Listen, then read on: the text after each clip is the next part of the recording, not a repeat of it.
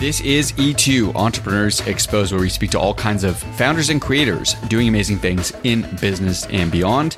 Today on the show is Dan Zavarotny. He's the co founder and COO of NutriSense. This is a company on a mission to personalize nutrition by leveraging CGM, that's continuous glucose monitoring, and machine learning. In simpler terms, it's a company that is reducing the risk for type 2 diabetes and heart disease helping people shed weight, and advising athletes and individuals on how to become the best versions of themselves. In this one, we discuss the early days and origin story of NutriSense, customer acquisition, channel marketing, and influencer driven growth. We also chat about Dan's experience raising capital and how to make the no's feel less important, recruiting talent and what separates a great person from an average person, and much, much more. So, with that intro out of the way, let's get right to it. Here is my great chat with Dan Zavarotny. Before this episode, I was doing a little bit of research, and what popped up was this article in Forbes that featured you guys. And I thought it was very cool because it was not just about NutriSense, but about the entire CGM space. And you're quoted as saying there's a rising awareness about glucose as a vital sign, and CGMs are the best way to capture glucose data as consumers are more and more taking responsibility for their health in their own hands. And I think it's an important quote because your product is not just for folks that are diabetic. Is that right? Yeah. So, I mean, we actually focus on people who are not diabetic at all. Our belief is that people oftentimes are diagnosed with type 2 diabetes, but they didn't one day go from healthy to diabetic type 2. It was a transitionary period where people had poor lifestyle decisions made over a decade or two decades, three decades, and they simply were not aware a lot of times. And so by educating the consumer an individual early on, they're able to make decisions to change their lifestyle. You see this with every disease, right? No one ever goes from healthy to sick overnight. It's a lot of times a long-term process. And so the idea here is that, hey, why don't we look at people who are pre-diabetic? Why don't we look at people who are not diabetic at all? And understand what is it that's causing havoc in their body and try to adjust ahead of time. So uh, something like 89 million Americans are pre-diabetic and 34 million are type 2 diabetic. Is that right? Yeah. I mean, think about that. That's one in three people. That is one in three people. Those numbers are exorbitant. You know, this is a, several parts here, right? I mean, one of the negative parts is that, you know, we as Americans are very great marketers. And so we are often marketing our own food, which is not great.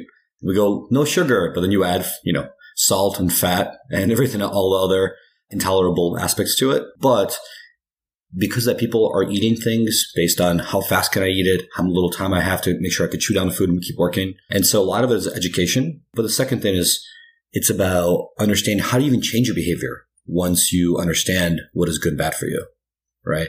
And behavior change is the piece that we always forget. You know, you go to the doctor and you ask him, like, they do your test and blood test and they say you're pre-diabetic or you might even have a pre-heart disease is what I call it or pre something else, pre-gout, all these clinical terms that don't exist, but they are there. And how do you manage that? And doctor always says, eat better and exercise. What does eat better exercise mean? And sometimes you come back, they're like, great, you ate better and you exercise or you didn't. And a lot of times the doctors themselves are actually pre-diabetic, right? To give you an example, I think something like, last time at 13% of our actual customers were doctors, nurses, physician assistants, right?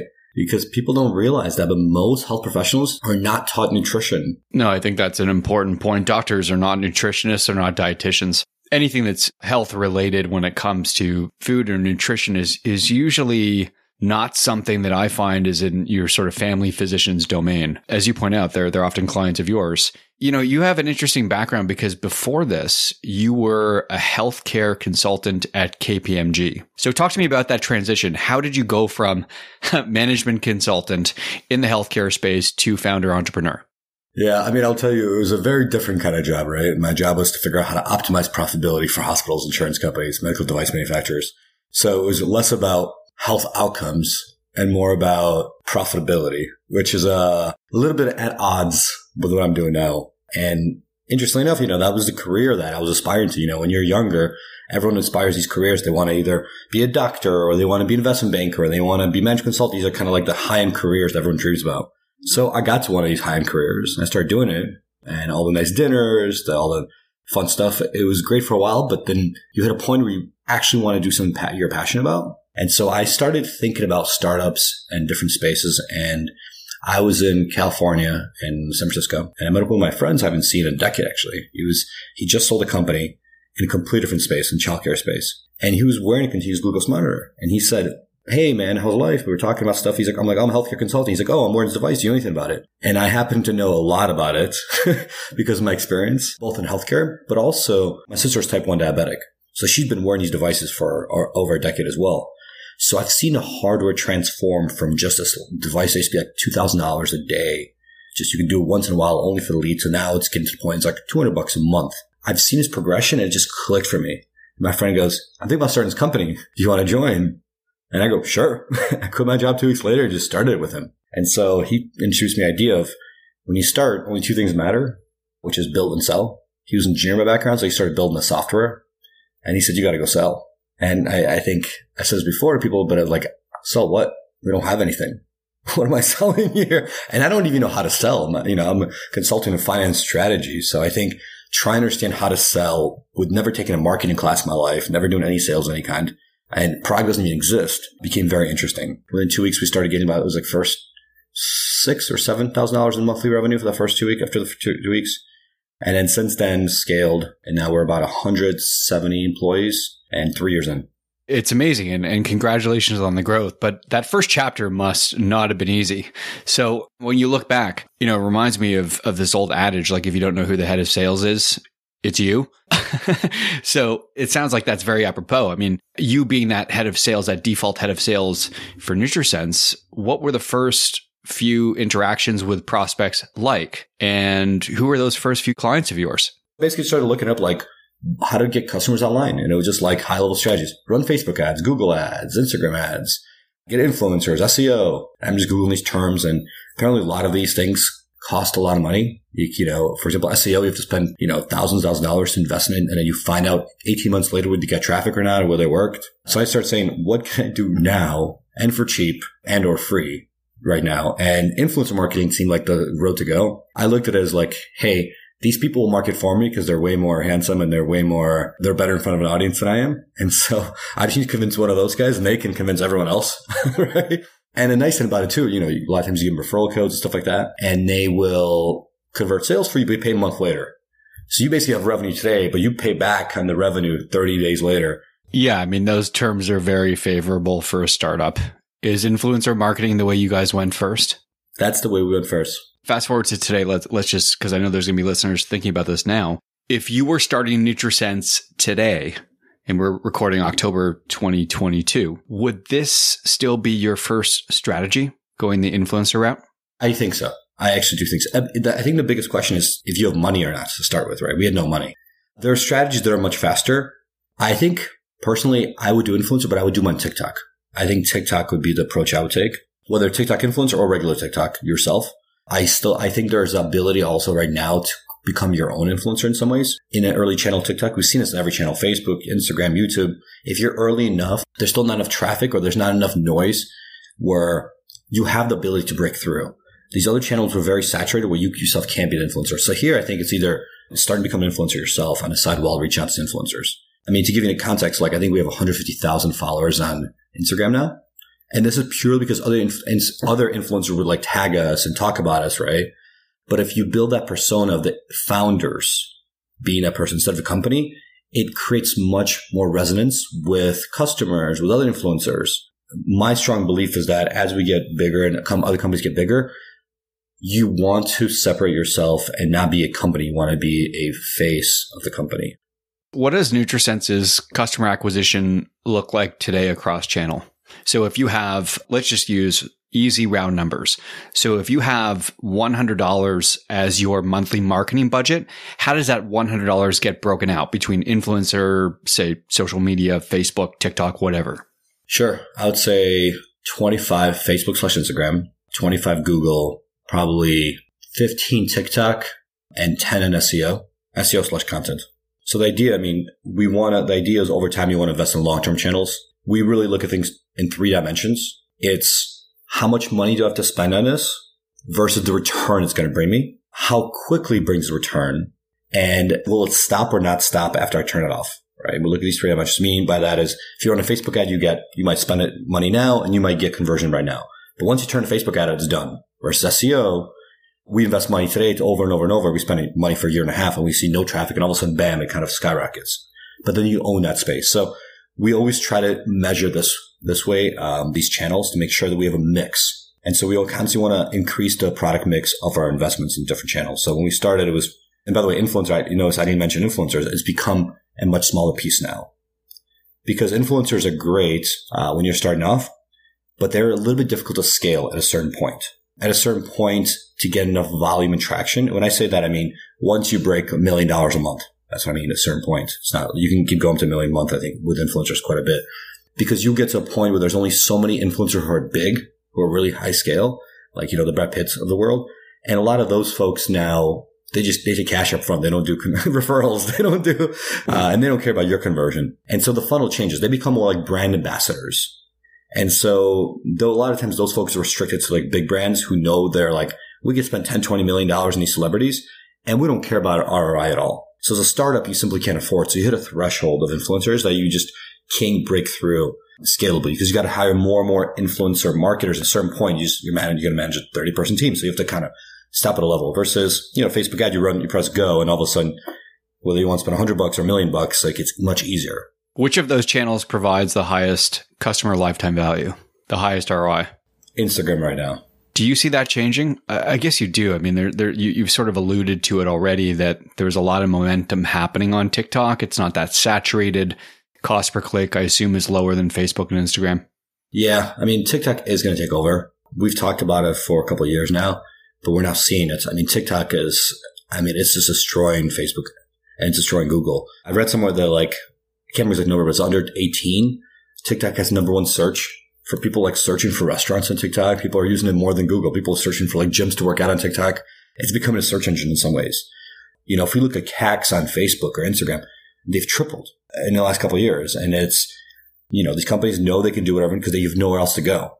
So competition is healthy. Yeah, and history often repeats itself. You know, it reminds me 2010 through 2012, a lot of these D2C brands exploded because, you know, they were advertising on Facebook when it was not that saturated and CPC and CPM rates were low. And by default, CPA rates or CAC, if you prefer, cost of acquisition, those metrics were very low compared to where they are today for a lot of brands. Fast forward to today, as you point out, you've got this duopoly of sorts. Cost of acquisition is through the roof for a lot of D2C brands and people can't make their unit economics work. And so they're looking to diversify. So what is that next channel? Well, here we go again. We're back to 2010, 2012 ish, where TikTok is now playing the role of Facebook.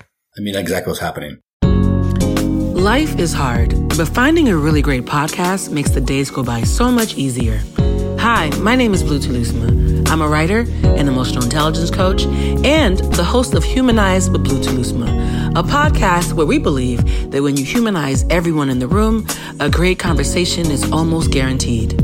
Join us every week here on Electricast as me and my guest co hosts unpack big topics and interview even bigger personalities with a sense of humor and a dash of mischief.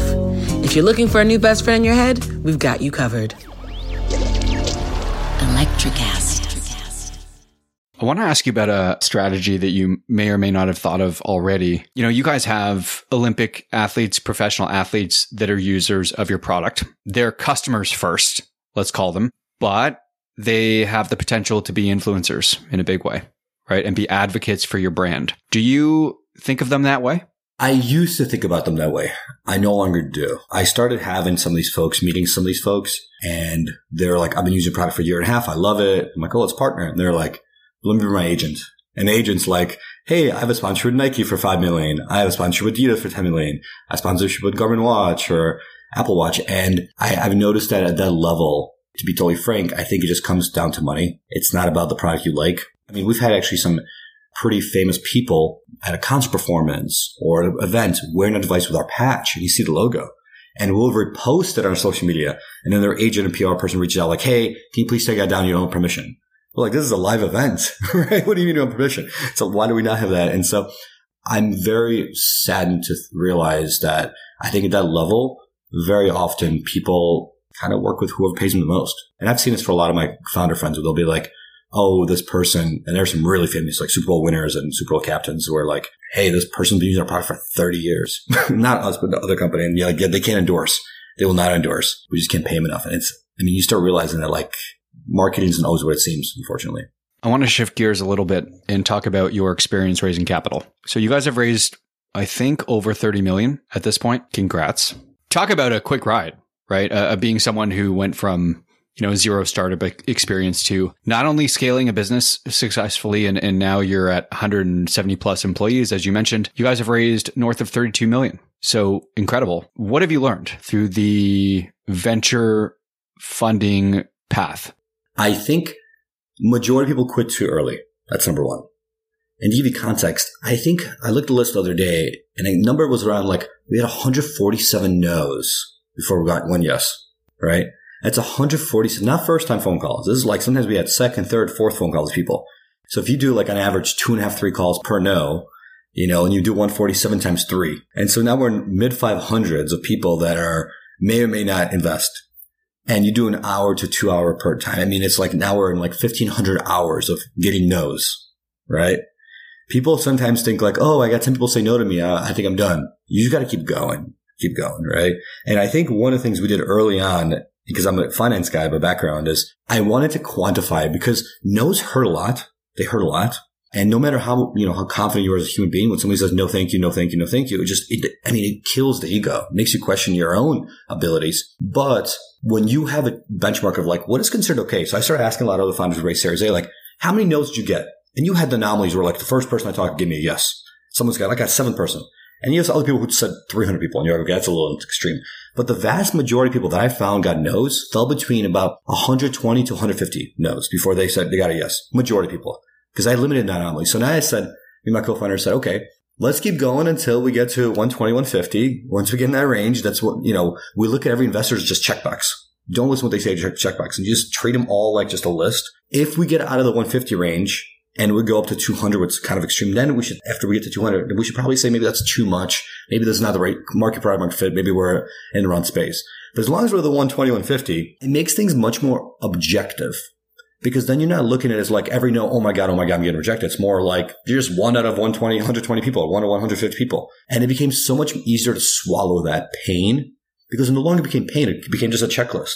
We're just like literally cross people off Excel, done, done, done, done, done versus no, no, no, no, no. I think that was very helpful for us. But when you eliminate that subjectivity and that emotion, it's much easier to understand where you fall. And I always tell people like you should always quantify things where it is and eliminate anomalies because I have seen people who've gotten 400, 500 no's and they're still going. And to those people, sometimes I'm like, hey guys, maybe you should pivot. And there's other people again who get two, three no's and then get a yes. And I'm like, okay, you got lucky, right? Or you were connected or whatever it is. And so it's important in my mind to have that baseline. What is expectation and where you fall in that? And it's much easier to overcome. As you have these conversations, um, talk to me about the patterns that emerged. So what were the recurring patterns related to the no's or the rejections, if you will? And then why did folks ultimately invest? What was it about the business that they liked? Can these guys run a business, a first time co-founder and a non-technical CEO or a technical CEO? And so that's step one. And step two is also who needs this? Like, why would anyone in the world pay for this? Who wants this? Like, this, you guys are insane. And as we kept getting bigger and bigger and better and better, two things unfolded. One is apparently a lot of people want this because thousands and thousands, thousands of customers keep paying for us. And all those people who said no immediately we're like, oh boy, was I wrong? And here's the irony of this. The amount of people that came back to us and they're like, hey, I know two years ago my fund didn't invest and I was the lead partner, but can I give you like a $50,000 check because I was wrong? That feels great. I'll tell you that if that's not a good way. But the second piece also, it's a self-fulfilling prophecy, right? Where the farther you go, the more revenue you make, the more customers you make happy, the more other people see it. And then other people who are smart be like, I believe in this and I join. And so the idea that people always question like first time founders is, Hey, do people, other people believe in this? Do other smart people believe? And the more of a sudden, a year goes by, two years go by, and all of a sudden it's not just me and my co-founder, but we have other people who are also brilliant in our team. So it's not, it's no longer me and my co-founder talking to these, you know, famous entrepreneur, former entrepreneurs, toward founders who are brilliant, but also we have our own team who are also brilliant, entire full brilliant team members. And for us to recruit those people, get them to believe in our vision, it's easier for other people to fall in love with it as well. And so, I mean, in the end, my belief is it all comes down to people. If you have the right people in your company, That's what all makes a difference. And I used to have this idea of like a good person versus a great person is a 30% difference. You get 30% more output. Now I have a different belief that you get five to 10x the output from a great person. The leverage you get in a person is just dramatically bigger. Do you feel like you guys raised at the right time? Do you feel like the market now is too saturated to the point where you'll have a more difficult time raising your next round? I think that ironically, again, I think we didn't want to, we wanted to raise earlier because valuations were crazy or all this other stuff. But I actually think we, things worked out perfectly well in some ways. I'm a believer that when companies are put in tough situations, you get to see who really wins because people that are better uh, get to outcompete. And it's not this idea of just whoever has more money wins, right? And when we have these frothy markets, people, you know, there's companies that maybe get 300 million, 400 million because investors like, sure, here's more cash, here's more cash. You have some famous, you know, Apple former, you know, VP joining your company. Therefore, here's 500 million. In these markets, they don't have these frothy valuations of frothy cash. So now all of a sudden it's about skill. And I think when it comes to skill, a lot of these companies don't know how it is to be hungry in some ways. And they don't know how to overcome obstacles because money helps solve a lot of problems. But when money goes away, how do you solve those problems? And so I think we're now in a position to outcompete a lot of these companies who've been lucky historically with just having money. Does your background help with this at all? So you were born in the Ukraine, immigrated to the US when you were nine. You've mentioned that your parents had a surreal work ethic. Do you feel like having this background contributes to your success and this hunger that you're talking about? Yeah, I mean, I was talking to someone earlier the other day, and they've actually asked me this other day. We are talking about something like, "Oh, I read read somewhere you've been over 100 countries before 30," and I said, and they're like, and the question they asked me is like, "Why?" And they're like, isn't, aren't you done like 2030?" And I thought about it deeply and I realized it probably comes from childhood, right? Like moved to US, we had no money, like no money. I think it was like nine of us living in a two bedroom apartment. And then slowly getting better and better in life. My parents moved to a middle income house and a bigger house and, you know, slowly get bigger and bigger. Over time, I, like my friends would go study abroad or, their parents sent them to their European vacations. I just didn't do any of that. None of it in high school, middle school, college, nothing. The first couple of years of college, even after college, didn't couldn't afford it because I just kind of started getting a job. And then after that, once I started making money, I started traveling and exploring the world more. And I realized that a part of it is maybe it's this idea that all of us from childhood are, some of us are deprived from some things. We try to overcompensate. And I think that, you know, as I was reflecting, I think it's overcompensation, right? It's just like this thing where I need to almost, I missed this thing when I was younger and I'm trying to get it back as an adult. Uh, and I think part of it is also, you know, like growing up with nothing. I think that does instill drive in you, uh, in some essence. I've actually, it's funny, as I look at a lot of other people on our team who are super successful, they're either immigrants or they came from small towns in the US or they had some family problems when they were growing up, but a lot of them didn't have the opportunities that other people did. And, I mean, I think one of our teammates, for example, you know, she's like an Olympic athlete. I mean, just overcome that, you know, to hit that kind of goal. I mean, it really requires a lot of work ethic. So it's, I think hardship oftentimes creates character because what's going to happen in life, you hit a wall and how do you overcome the wall? How do you jump over the wall? How do you go to the side of the wall? And I think that's a piece that drives me.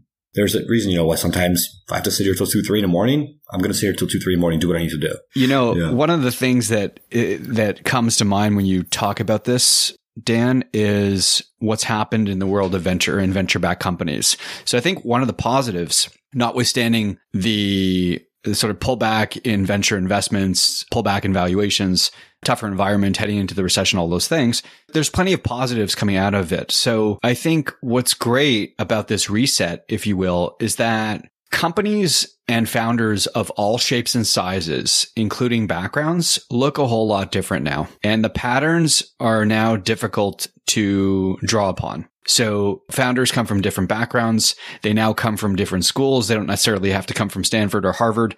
There's great founders without degrees that are getting venture investment. You have location, right? Now less of a factor. You still don't necessarily have to move to the Bay Area to be a great founder or to found, uh, be a founder of a great company. So location or home base is becoming less of a priority for investors. And then obviously, as you mentioned, probably the most important piece that I noted is character, right? Personality, the makeup of the founder, the emotional intelligence of the founder, the self awareness, the intangibles, if you will. And I think stuff like that just can't be learned. A lot of that is, is really learned from childhood or from one's upbringing. So I appreciate, you know, this, this story and, and thanks for sharing it. Yeah. You know what I'll tell you about founders? The one thing I want to mention is I've noticed a lot of companies and I think we were looking is is that when somebody says, I want to start a company, what they do is they go find someone who's their network who they're friends with, starts company with. And almost always the person they find is just like them. This is why they're friends with them, right? And so you have a finance guy starting a company with a finance guy, an engineer starting a company with an engineer. And I think the biggest success I've seen with all companies is go find someone as po- far as possible from you as you can. Yes, you may not feel buddy buddy all the time. Yes, you may have some tension because of the way you look at the world, but you want skills that are opposing to you. My co-founder, his skills are completely, he knows very little about marketing. I know very little about engineering. But the fact that we're so opposing it and polar opposite, it's, it's been dramatically helpful for us because we're able to focus in our areas, but at the exact same time, we're also just be able to drive things forward faster and just own something where there's not a lot of overlap. And I think a lot of people join a company go, wow, you guys are so dramatically different that it's two different angles every single time. Every time we think about a problem, there's always two different solutions. We bring it instead of other people kind of come up with one solution and they have the blinders on it really helps in that direction. And the first person we hired was when we then we turned into our co-founder was this woman, Kara. And she again was almost a third part of the pyramid, completely from mindset again. So three of us were just like this pyramid, which completely different extreme spectrums. And again, this causes tension sometimes, but I do have a strong belief that tension is what causes improvement. Without tension, if everyone's yeah, yeah, everyone's going great, you can't grow, you can't get better, you just stagnate. And so you want to create positive tension in some ways. You need debate. Yeah, I think that's a great, great way to look at it. Folks obviously understand this, the power of having complementary skill sets, if you will, from your co-founders. But this idea of creating positive tension, I think is so important. You know, circling back to something that I wanted to touch on before we wrap up today is this idea of sourcing talent. Talk about it first. I mean, you, you guys don't come from HR backgrounds. Uh, you don't have any experience recruiting talent. But as you've pointed out, there's a 5x or 10x difference between a good person and say an average person, if you will. So what have you learned in terms of bringing on good talent and what can you share in that regard? So there's two points I'm going to mention. The first point is the best people, actually people don't have the sexy backgrounds because the, the problem you have, you have some people who went to Stanford, Harvard, brilliant. And you want those. The problem is that everyone wants them. But if you get someone whose background is unique, you actually get much more out of them. One is they have this chip on their shoulder to prove themselves. But the second piece is, and this is a nice thing, is like they're much more receptive to talking to you because they're not getting pulled every day from, you know, recruiters reaching out to them, asking them. So they feel like they want to contribute and they want to be part of something bigger. You have to truly understand deeply, like what is what's driving them. And if it matches what you can offer, then you start the interview process. And so I think once I started doing that, we started realizing that we were able to very easily convince really good people to join our company because you don't have to sell this like high level BS vision. That's what every corporation does. Like join us, we're entrepreneurial, right? And it's like enormous corporations, 100,000 people. Like, no, you're not. But when you understand what drives this individual and you, first of all, you realize, are they fit or not fit? A lot of times they're not fit. It's okay. But if they are fit, then it's much easier to have a conversation about that specific topic. And a person feels like you understand and you care about them. And I think that part matters a lot. Dan, thanks for coming on the show, man. It was such an interesting conversation. Congrats on all the success. For listeners who are unfamiliar, Nutrisense.io, Nutrisense, N-U-T-R-I, sense.io. Where else, Dan, can people follow you? Uh, and me on LinkedIn. I'm always happy to help anyone. I'm a big fan of helping other founders in any way I can. That's it for today. Thanks so much for listening. E2 is brought to you by Scriberbase. Build your subscription business and thrive. More at scriberbase.com. Want to start your own podcast in 2022? Visit e2coursehub.com for more info on our step by step guide to bring your show to market. If you like what you heard today, don't forget to download and subscribe wherever you get your audio. You can also visit us at glow.fm forward slash E2 to become a supporter. Until next time, make today count with whatever it is you're working on.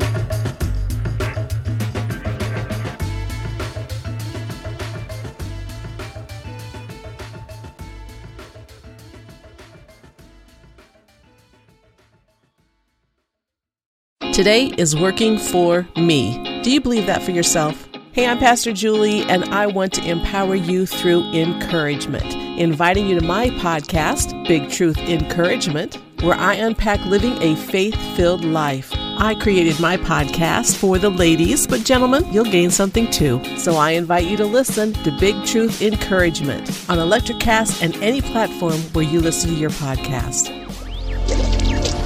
Electricast.